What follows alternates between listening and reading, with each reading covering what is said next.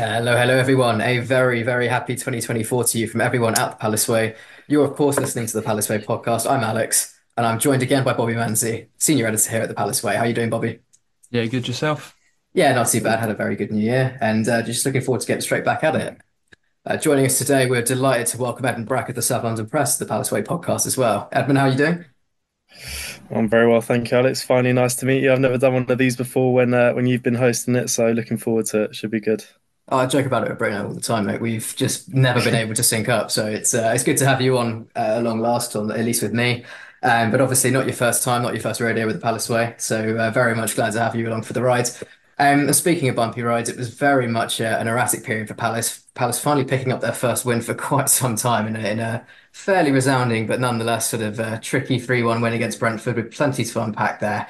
Um, I don't want to waste too much time, but there is one thing we have to put first. Um, for those of you that have been following our Twitter, which I assume is most of you, but if you aren't already, um, you should be doing that. It's the Palace Way on Twitter, all one word, exactly as you'd expect. Um, we ran a little giveaway uh, to just basically celebrate all the growth we've had over 2023. And as a kind of way of giving back to you guys, yeah, we did a very standard shirt giveaway to hit, celebrate hitting 4K followers. We're going to do the world's lamest drum roll and announce the winner because we have done the draw. Tyrick Mitch, all one word. You are the very lucky winner of a Palace home kit this year. So thank you very much again for your support. I'm really delighted to have you in as a follower, but of course, all of you are equally appreciated. Um, I won't waste any more time. I think there's plenty to unpack, and with the window and the cup to throw in there, there's so much more to rattle on through. But I mean, before we even look at Brentford itself, I mean, we have to look at the form of Olise at large because that was something that really came under the spotlight here. Um, obviously, in the uh, the defeat to Chelsea, um, a narrow two-one defeat at that. Obviously, Olise was able to back just before the break. He's now got four and five. You know, you think about the last gasp penalty against City and the two goals he picked up against uh, Brentford. I mean, it's getting attention and it's getting momentum. He, he seems to be someone who's you know, winning games by the scruff of his neck and really just taking the game to our opponents. Um, Bobby, I'll bring you in here. What do you make of his form and, and what can we expect from him going forward, uh, injury aside? Um, I think his form's brilliant. I think he's hit the ground running exactly where you'd expect him to come, or maybe even better where you'd expect him to come back from. Um, something different to what he doing last season was the fact he's added goals to his game, and it's just really taken him to that next level. He's just been fantastic. He really, as you said rightfully so, taking the game by the scruff of his neck, uh, carrying the team on his back. He's he's just been amazing.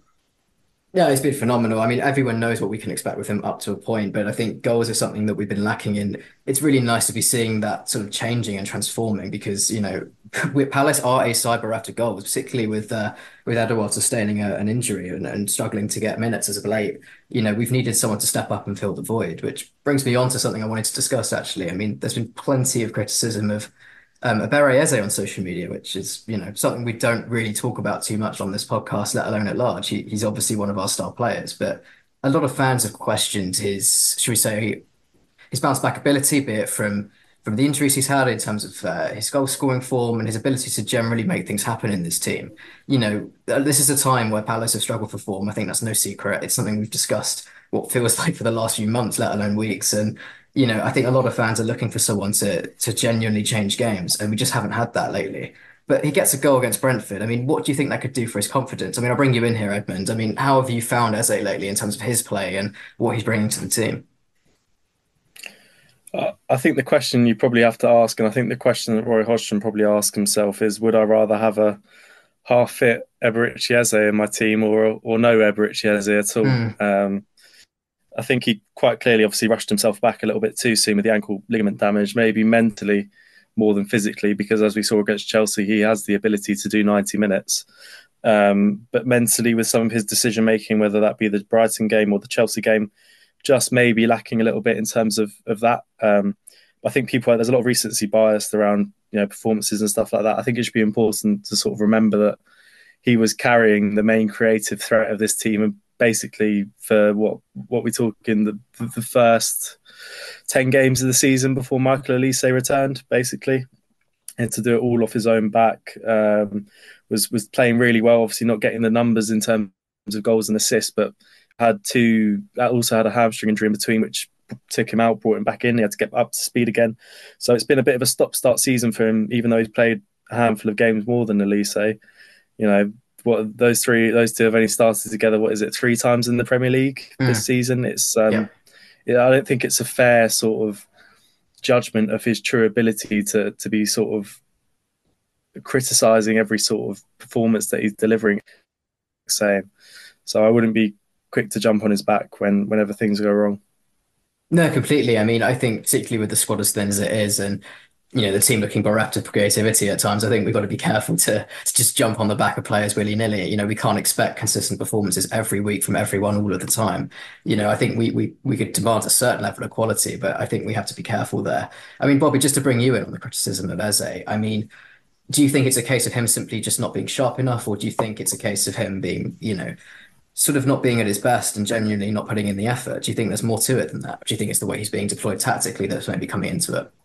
A player like Eze is going to win you points. He's going to lose your points. It, any creative player of that caliber is going to win you points. Going to lose your point because they're they're in the middle of the park. They're trying to turn over and attack very quickly from defence, and at points you're going to lose the ball. Um, it's it's going to happen those kind of things are going to happen. I don't think he's fully fit. He doesn't look fully fit. He doesn't look like the best Eberechi we've ever seen. But as Ed said, um, he's going to be on the break now, winter break. Um, don't play again until the following week, and he'll be okay. He'll get back to his full sharpness, and he'll and he'll turn into a player that's going to win Palace points. I mean, speaking of winning Palace points, I mean, you know, just look. Obviously, the Chelsea game was a was a was a brilliant performance, but nonetheless yielded very little because obviously, you know, we didn't get the win. We didn't get anything out of that game. It obviously didn't give us anything. Um, you know, it was a real shame. But we've we've talked about this before about you know good performances not yielding points. But I think that win against Brentford completely changes the context of maybe the pressure that we see around the club on Roy Hodgson um, Bobby, just a bit on the win at Brentford. Um, you know, I've described it as like an island in the stream. I mean, it still doesn't mask, you know, some of the the clear shortcomings around the squad at the moment, but it does move Palace at the, at the time up to 13th. Now we're at 14th. Uh, we're six clear of the bottom three. Very much not out the woods, but nonetheless some breathing room. I mean, what what does that do in the context of the, the overall performance of the club this season? Does it just give us a bit more breathing room, or do you think there's still serious problems here that could come back to bite us? I think it papers over the cracks, really, if I'm being brutally honest. Um, you're playing a Brentford side who hadn't won in seven. Um, poor side. They didn't look great against us. Um, I thought we played okay, don't get me wrong, but I, I, didn't think it was anything special.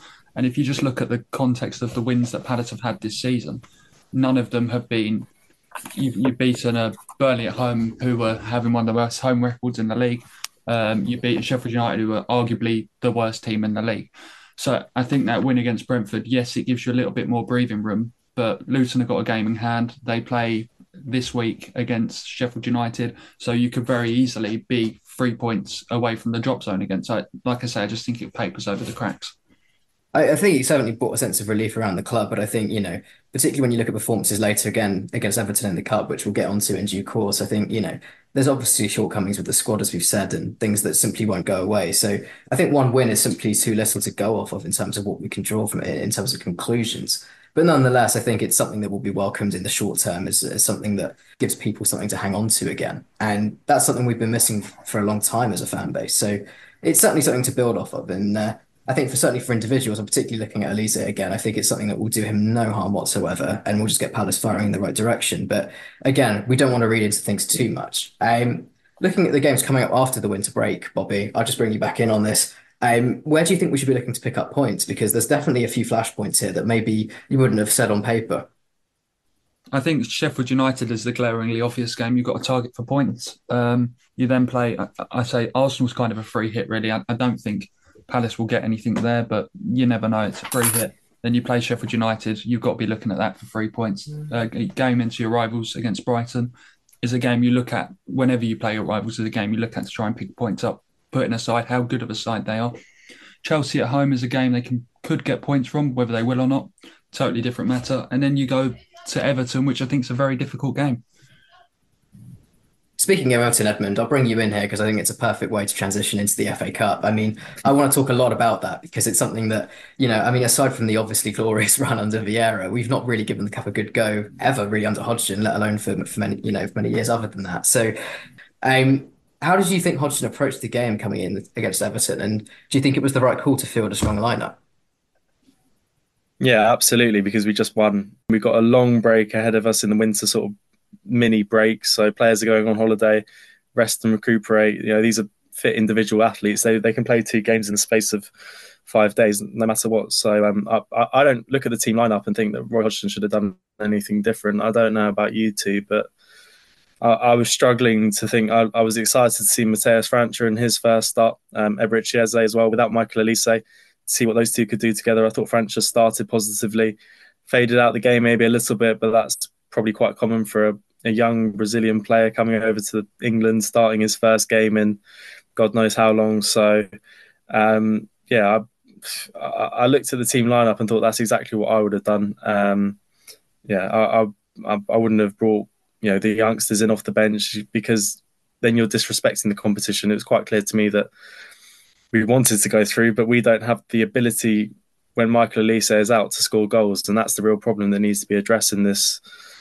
January window. Whether it will be addressed or not, I'm sure we'll come on to that. But you know, we are basically at the moment. I mean, we're talking we were talking about Michael Olise earlier not sure what you two would, would say on this, but for me, he's the best player I think I've watched at Crystal Palace. Um, I love Wilfried Zaha. I've got pictures of him up on my wall. He was a fantastic individual character, sort of beacon of whatever for our football club. But Michael Olise can do exactly whatever he wants to in football. It's quite scary, really, how good his natural talent is. It's quite clear to me that we need to address problems with him going, with him not being in the squad because we're we're dangerously light without him. I think it's the case of that Wilfred Zaha is probably the best Palace player ever, whereas Michael Olise will be the best player to have ever played for Palace. I'd, I'd go along with that. Yeah. I mean, the ceiling is phenomenal. I think everyone can see that. I mean, we'll get onto the links that he's actually experienced in the window already in a, in a bit, because I think that alone is testament to his potential and the sorts of clubs that will be looking at him to fill pretty sizable gaps or, you know, to future proof in key areas. So there's plenty to be unpacked there. But I do want to just focus on the cup again and just keep it in the here and now. Um, I think both managers fielded a strong team. And as you say, I think it shows a tremendous amount of respect to the cup. Um, you know, Everton are known for their physicality. They play in a classic Sean Dyche style, but obviously they're a little bit more freedom and creativity too, and a little more threat than we're perhaps used to seeing. And, you know, Everton's form has largely been consistent. I mean, it's obviously taken a little hit in the short term leading into the game, but I mean, what did you expect from Everton in terms of them as a team? What did, what sort of key battles were you looking at, and how did you think Palace could break them down and ultimately didn't? Yeah, so for me on the day, I thought one of the key battles, especially in the first half, was Chris Richards against Danjuma. Um, Danjuma hasn't had much playing time since going to Everton, um, and they actually lined him up through the middle. And I thought that Chris Richards actually dealt with him very well during the course of the game. Um, Dominic Calvert-Lewin's always done well up against Marc Guéhi and Joachim Andersen, but on the day, I don't think he really had too much of a sniff. I think it was two teams really who sort of just marked each other out of the game a little bit. Um, they knew that our sort of main creative threat was going to be Eze they didn't really know what to expect from França. But as soon as he got on the ball and did those nice couple of drives forward and one clever free kicks, they they snuffed him out a little bit. Um, especially in the second half, he didn't really get into the game at all. But it was two evenly matched Premier League teams, two Premier League teams you really could have done without the replay, really. But um, that's a whole nother topic of debate about whether whether replay should still be in the FA Cup. But um, in terms of on the day, yeah, as I said, I think it was just two teams fairly matched, not really having that little bit of class or difference to to to book their place in the next round. Oh, there's been all sorts of like media hissy fits and controversy, hasn't there, about replays? I mean, Thomas Frank caused a lot of stir because of Brentford's position. I think let alone 12 years ago. You know, it's it's been fascinating to see different takes on that. Um, you know, the physicality was always going to be a big part of the game, and a proper target man like Calvert Lewin against the likes of Andersen and Guéhi, he was always going to be a sort of fight for the ages. So, you know, it was kind of as I expected. I don't know about you, Bobby, but it was a very physical matchup. I mean, there was very little in the way of surprises there. Um, I want to talk briefly about, and I kind of have to, but the uh, the flashpoints being, you know, the red card and um, maybe a little bit for França. Um, uh, how did you find that red card incident um, towards the end there with Calvert Lewin, just briefly? I don't think it's a red. Um, in the ground, I was stood right behind it, um, and at first I struggled to see where the foul was. Um, and then seeing it back on the replay, you do see it as a little bit of contact. Now, to the letter of the law, it's a red card because he studs her up and he's made contact, even though the contact was minimal. But I don't think there's any real intent to it. I don't think there's any real aggression to it. For me, it was just it was harsh, but I, I can see why the, it's been given. The minute that freeze frame is shown, with his studs are up, it doesn't leave the left referee with very many options. Edmund, how was it for you, by the way, just seeing it up there as well? Well, in the press box, I must admit, I didn't think off the top of my head that is automatically a red card. Obviously, I've got the luxury of having a TV screen in front of me and I can see replays. And as they're slowing it down, and as I'm seeing his foot go a little bit higher each time, and I'm seeing different angles, I'm thinking he's going to get sent off here. But that's just the way the game's gone. Um, five years ago, that wouldn't have been a red card in today's game when you've got two people analysing sort of every every movement of of the foot of where it's going, the placement. That is a red card. His foot was quite high, so um, I'd feel aggrieved if that was a Crystal Palace player, but I'm not going to lose any sleep. That's the way the game's gone, and that's the way the game is gone. Apparently, um, Edmund, have you ever considered like you know swapping over to Stockley Park just on like a you know like a Saturday shift or something? Because I feel like it'd be quite. I say Saturday shift like you're not.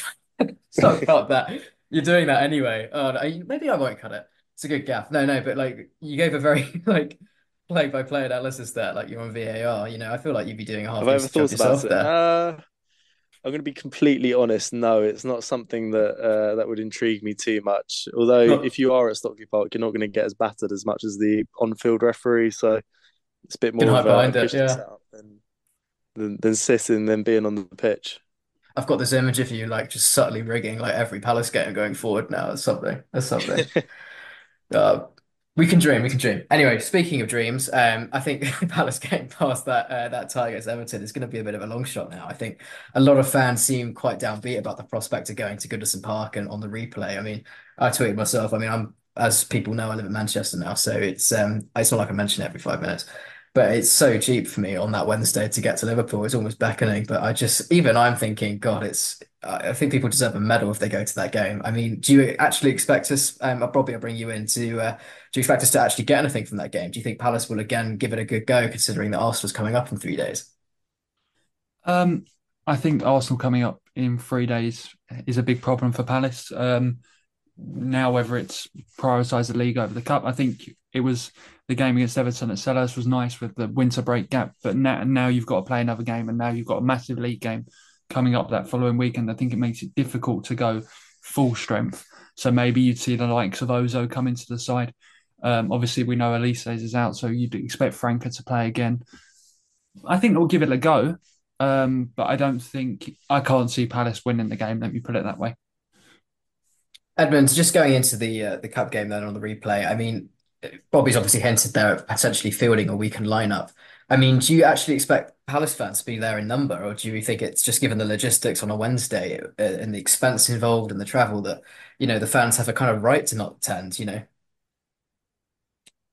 Uh, oof, well, I don't know. It depends. Depends how much you love Crystal Palace. I guess that's the. If you're a true diehard and you follow them home and away, then you're going to be there. If it's your religion and you follow Crystal Palace up and down the country, you're going to be there. Um, I think it's tough though. Don't we have two weekday games against Everton? So in this cup game, and then we've also got them in the league again, don't we, in February? Yeah, on a Monday on night. A Monday, on a Monday night. So the the choice is really: do you want to watch Premier League football, or do you want to watch a, a third round FA Cup replay?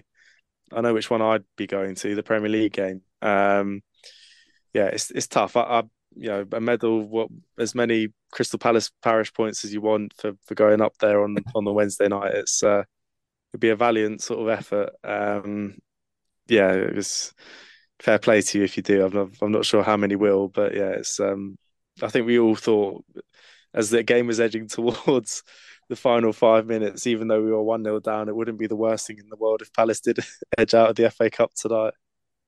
You know, it reminded me of the um, Brighton West Ham game when five minutes went up on added time and both sets of fans just started booing because they just had enough and just didn't want to be bothered with it.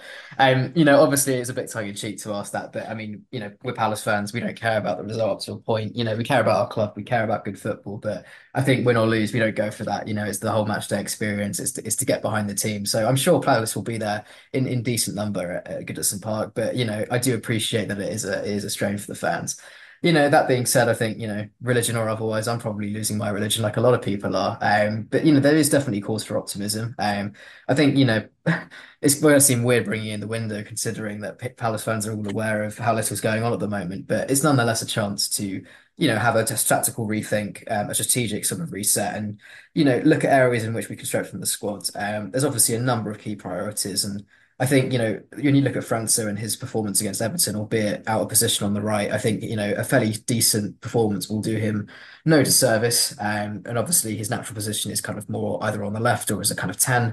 Um, that being said, I think it's quite clear that Palace are looking at a number of areas to strengthen, not least on the left itself, at left back and, and up top.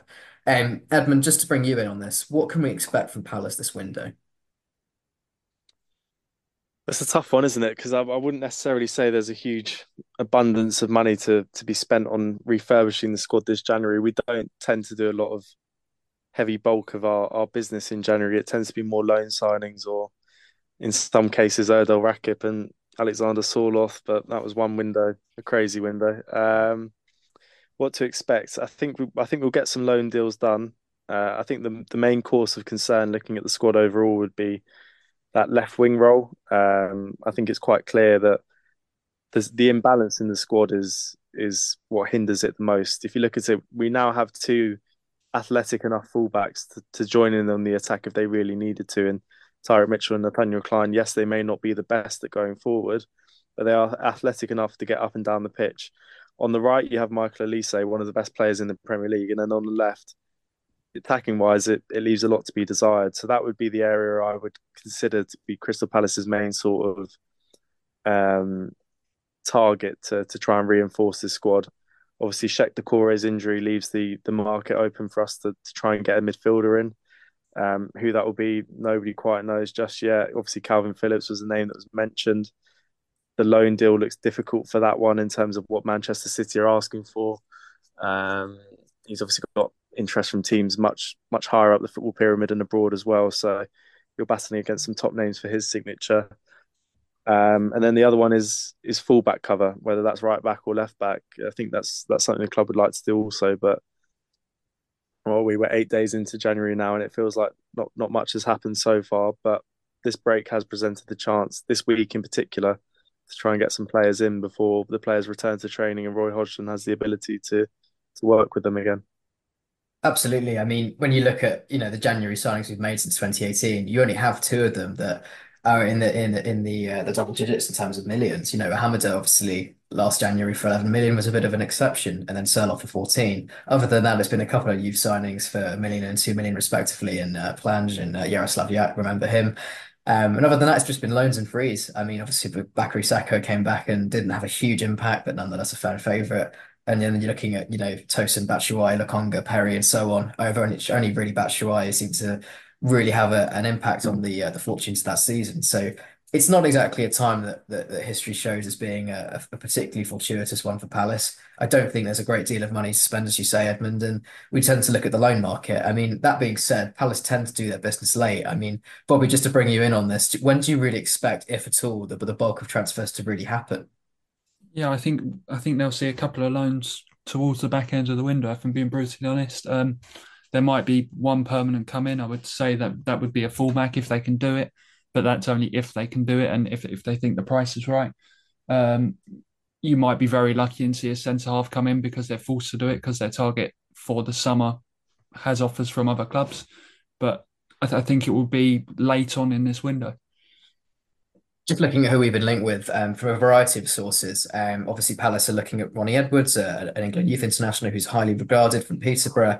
Um, the likes of Cristhian Mosquera, again, 19 year old at Valencia, who showed real promise. Um, and even uh, Teden Mengi at Luton, who obviously infamously scored in that 2-1 defeat. Um, it's quite clear that, you know, there is at least some interest in the centre-half position, almost certainly to sort of future-proof against Guéhi's potential departure at the summer. I mean, Bobby, do you think it's a, it's a wise move to bring someone in in this window? Um, well, I think obviously if it's someone like Mengi, it's it's only going to be in the summer. I think yes, it is a wise move, and not necessarily because Guéhi will go in the summer, but more because Andersen could go in the summer. Um, if if you look at the model, Andersen's the kind of expected departure for the summer because you buy players for what you deem as a reasonable price, who's going to increase in value. And now Andersen's aging, this is the best time to get a very good transfer fee for for someone you bought for a pretty reasonable value. So so you're almost trying to get his ready-made replacement through the door. But whether that's now or in the summer, who knows? No, no, for sure. I mean, January is always, but even by the likes of Steve Parish's own belief and, and admission, a difficult time to do effective business. But it is clear that there are some, you know, depth issues in the squad. I mean, Edmund, just um, in terms of probability, if you had to pick one position that we, we strengthen, which would you say is the most likely and, and why would that be? Oh, tough one. I would say wing, like left winger, is should be the one that we're targeting. Whether that, I think that's the one we're most likely to get, who knows? Palace have obviously had a long-standing interest in the likes of Adam Wharton from Blackburn. Someone I think um, the hierarchy are quite keen on, fits the profile in terms of coming in and, and could do a job. Um, high profile as well in terms of sell on ability in the future. Lots of top teams like him. Um, I wouldn't necessarily say the fullback should be our priority whatsoever. I, I would be targeting that left winger role, that someone who could actually just chip in with some goals. We saw in the summer the likes of Luis Sinisterra be available, Jack Harrison, um, Adama Traore. There were loads of players who who could have helped. We, I look at it and I think Jefferson Lerma is the type of signing we need in terms of not his ability per se as a, as a footballer, as a midfielder, but we need an experienced Premier League player to come in on that left wing who has the ability to score five, six goals in the second half of the season just to try and help out. Who it is, I'd have no idea off the top of my head, but that is the the area I would see as the priority for Crystal Palace this January. Sounds like we've gone full circle from needing to lower the average age of the squad a few years ago to like let's bring in experienced defensive well, midfielders all this, round, right? This is what happens when you sign like we signed Matheus França for what could be twenty six million pounds, and he's it, uh, from my point of view in that Everton game, I can see why he's not starting Premier League games. It was, it was quite evident to me, although he has flashes of brilliance, he's not quite ready to to track back, track the runners, or you know, do the defensive side of the game. And, and when three points are on the line, especially this year when we've taken such a gamble with trying to stay in the Premier League, you can't be throwing youngsters in who are 19 who have no experience under their belts. And this is why I look at the type of Jefferson Lerma type signings. I think we need a tiny bit more experience in the attacking sort of end of the pitch. You know, it's Jeffrey Schlupp is a very good squad player, but is he going to score us five Premier League goals this season? No. That's that that is the, the, the cold hard truth of it. We need more attacking players who are going to do the job on a regular basis. I mean, just speaking of experience, then I'm again seeking more in terms of probability here rather than just what we need. You would you then expect any loan signings or potential short-term incomings to be that of an experienced player rather than someone who's more of a prospect? Because a lot of our links seem to be with younger defenders, but that surely could just be the case that it's just for that one position, and that's that's a more of a longer-term plan. I, don't think a centre back is high on Palace's sort of radar at the moment. I saw the Ronnie Edwards link. I don't think there's much in, in that at the moment. They've obviously had a long standing interest. As far as I understand, I don't think Ronnie Edwards is one Crystal Palace are chasing. Um, I think he's available for a lot cheaper than Peterborough are trying to make out as well. Um, so I, I heard the same. Yeah, so this is I don't think it's it's one for Crystal Palace at this minute in time. Um, I think their focus, I don't know whether it is or not, but I think their focus has to be in the attacking end of the pitch. Because Roy Hodgson looks at his bench and think, why am I going to take Michael Olise off? Who's just come back from a hamstring injury, or you know, maybe flagging in the last five minutes of the game because the player I'm going to replace him with isn't as good, and that's the truth. He's not. You know, he's not silly. He's looking at it and thinking at the bench, thinking these players aren't going to improve what I've got. And do you think it's fair to say that he was um give uh, had a hand tied behind his back at the start of the season? Oh, Roy Hodgson's been dealt a shorthand every single time he's been Crystal Palace manager. I've never, apart from the first time he came in, our friend Bohr, I've never looked at and the final ten games of last season. I'll say as well. I've never looked at the squad and thought Roy has a, a full hand to, to really choose from here. The football, some of the best football I've watched at Crystal Palace is when he actually has players at his disposal. Ruben Loftus Cheek, Yohan Cabaye, Andros Townsend, Wilfried Zaha, even Bakary Sako off the bench. These were players who could do something in the Premier League we don't have these options in the wide areas off the bench. We just don't do it. Malcolm Ebiowei. So you can you can have a quality eleven, but it only goes so far, doesn't it? Yeah. One injury and you and you kill. All right. I think no, I think no I I actually think Ayew is pretty good on the left, but now he's off at Afcon. The question is who goes there? Do you put França in there, but not really because you're throwing him at the deep end? Do you put Schlupp there? But Schlupp's been awful on the left. So he's, I think, okay, there's times where you can question Roy Hodgson and say, why didn't you do this? Why didn't you do that? But I do think he has, like you rightfully said, been dealt a very short hand by the club. Mm. I think it's a balancing act, isn't there, between short-term requirements in terms of actual sporting prowess, if you can call it that, and just trying to actually remain in the division and thinking about what we immediately need versus obviously the potential to snap up cheap bargains. You know, again, Ronnie getting, Edwards. Yep. But getting through the short term to protect the long term only works if you actually get through the short term. And I can't see them getting through the short term with the squad they've got. Is it that dire? I mean, that's that's a really good think, question in itself. I you know, is it Palace are in the four worst teams in the division at the minute. Um, when I look at it, um, mm. I, I, just think some of the players dire. They've not got enough players, and I really, really worry for Palace because I've said it from the start of the season. I think Luton get out, get out of the relegation zone. I don't think Luton go down. So when you look at the other teams there or thereabouts, you're starting to wonder, well, who goes down instead of them? And we have to be in that conversation up to a point. I mean, Edmund, just just very briefly, would you go along with that? I mean, do you think the situation is is that dire? Do you think that you know we have to be sort of backs against the wall and we have to be really considering a relegation fight as the main priority for this window? Well, we're in we're in a relegation battle. There's no getting away from that. Those three points were huge against Brentford. Um, I think we're on course to achieve over 39 points, and I think that's what the board look at as the target you need to hit to to stay in the Premier League.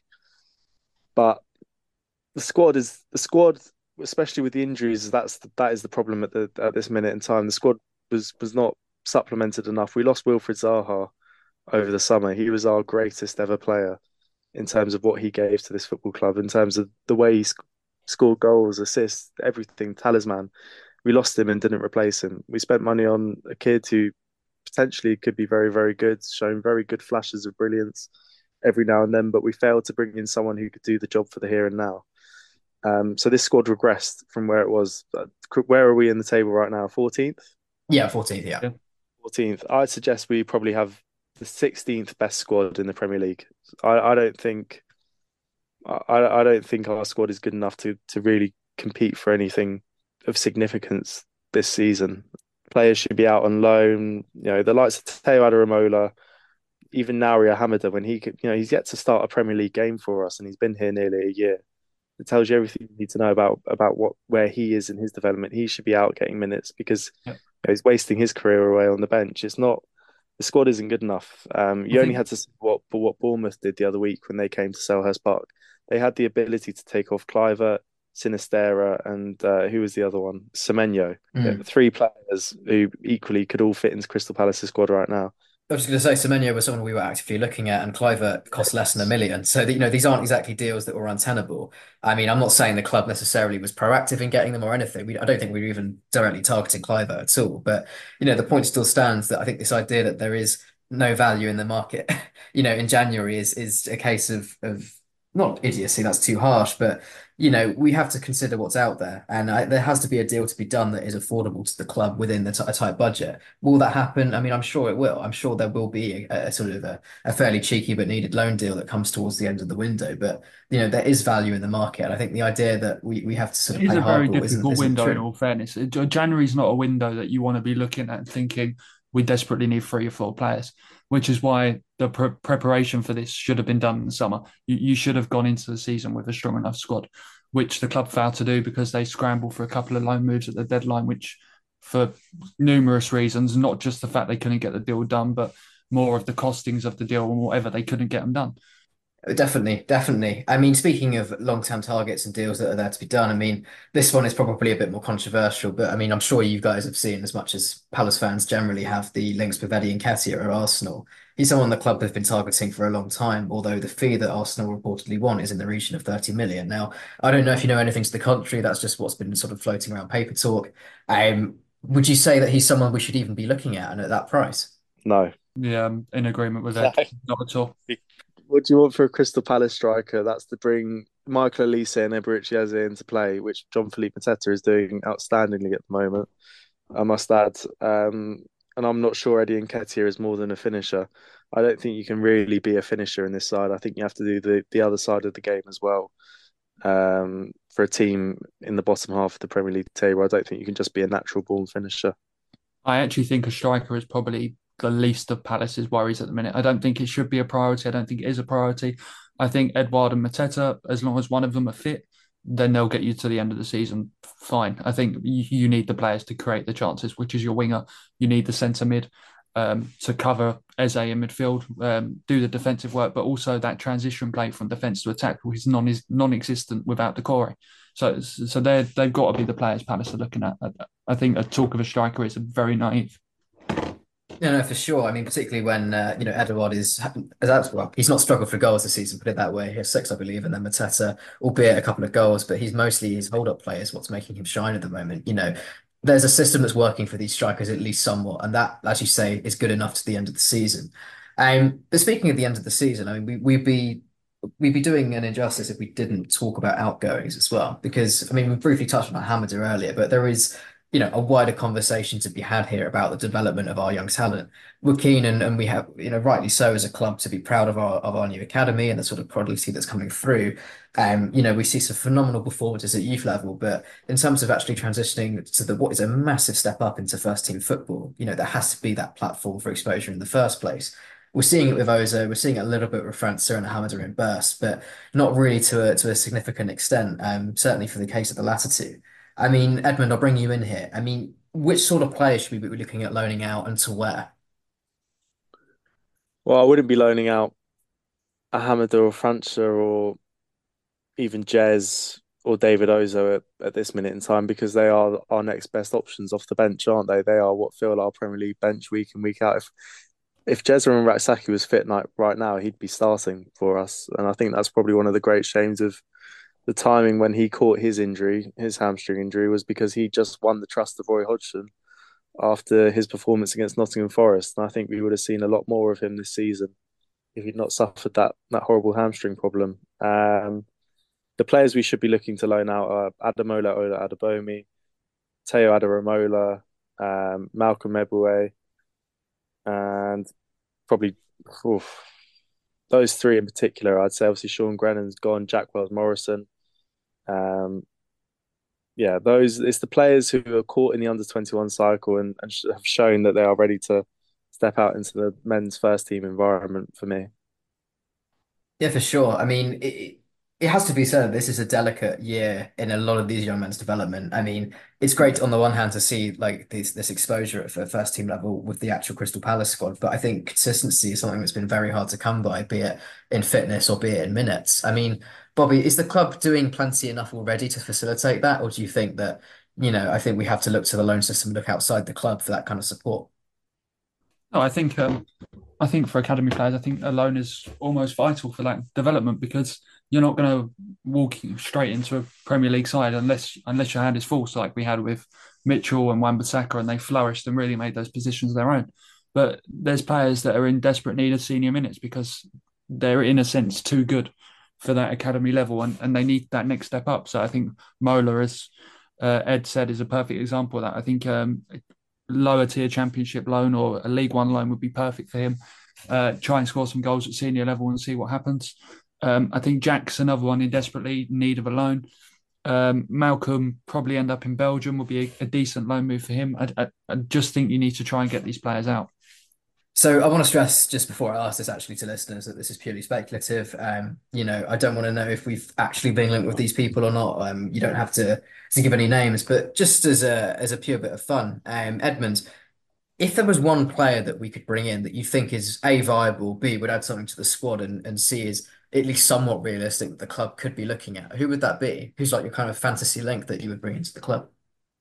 The player who I think could could add a lot to this squad in terms of ability, experience, supplement the need for Matheus França to to really settle into life at Crystal Palace. I'd go out and sign Moses Simon from I believe it's Nantes in uh, in the French league. Yeah, I think he's entered the final six months of his deal there. Probably could get him on a cheaper deal than might be regularly sort of available for him. Um, left winger, quick, direct, pacey, sort of player Crystal Palace need really for that for that position. And and I have one other, that's Ephron Mason Clark from Peterborough, young player. I think he's twenty three, done very well for them. Um, wouldn't be a too much of a financial burden on Crystal Palace's sort of transfer budget. Um, and if it didn't work, I'd sell him back to the Championship for double the price season after. So there's a few players that I think could could do something for this squad. I mean, the the jump up from League One to Premier League is obviously a lot. I'm not not hiding away from that, but I think that he has the raw abilities to do something in the Premier League just through his his pace and goal scoring ability. He's been in tremendous form for Peterborough of late. That's a very, very shrewd shout there. Um, I'll be honest, I like to think my knowledge of players is is pretty up to date. Moses Simon, I knew. I've not really been paying attention to Peterborough like that. I think, to be honest, aside from uh, like Ronnie Edwards himself, because we seem to be linked with him every other window, he's someone I'm quite familiar with. I mean, it'd certainly be great if that could happen. Um, but thank you very much for coming on, guys. It's been an absolute pleasure. We'll leave it there. Um, of course, a very wonderful 2024. It's our first pod of the new year. Very glad to be back. Um, if you're not already following us on Twitter, please make sure you can, you're doing so. It's at the Palace Way, all one word as you'd expect. And if you fancy it, we're not going to beg for it, but we'd love it if you could leave us a review. One star, five star, doesn't matter. Anything you say helps us improve. You know, we really enjoy reading your feedback and comments. And, you know, we want to do the best we can to make it the best podcast possible. It's been a journey. We don't get it right all the time, but we're really working hard on it. And getting better with each episode. And uh, again, your support has been really appreciated. Um, a big congratulations to at Tyrick Mitch, all one word on Twitter for winning the giveaway. Um, we'll be in touch if we haven't already about your prize, and we'll sort that for you, no problem. Um, but other than that, it's just a big thank you to uh, to Edmund and Bobby again for coming on. You're always welcome, and it's it's been a real pleasure chatting with you guys. So, uh, Bobby, any final messages from you?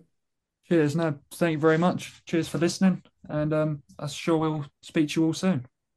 Great to have you. And Edmund, again, thank you for coming on as a guest. Um, before I, I just let you sign off, what's your what's your Twitter for those that are silly enough not to be following you already this transfer window?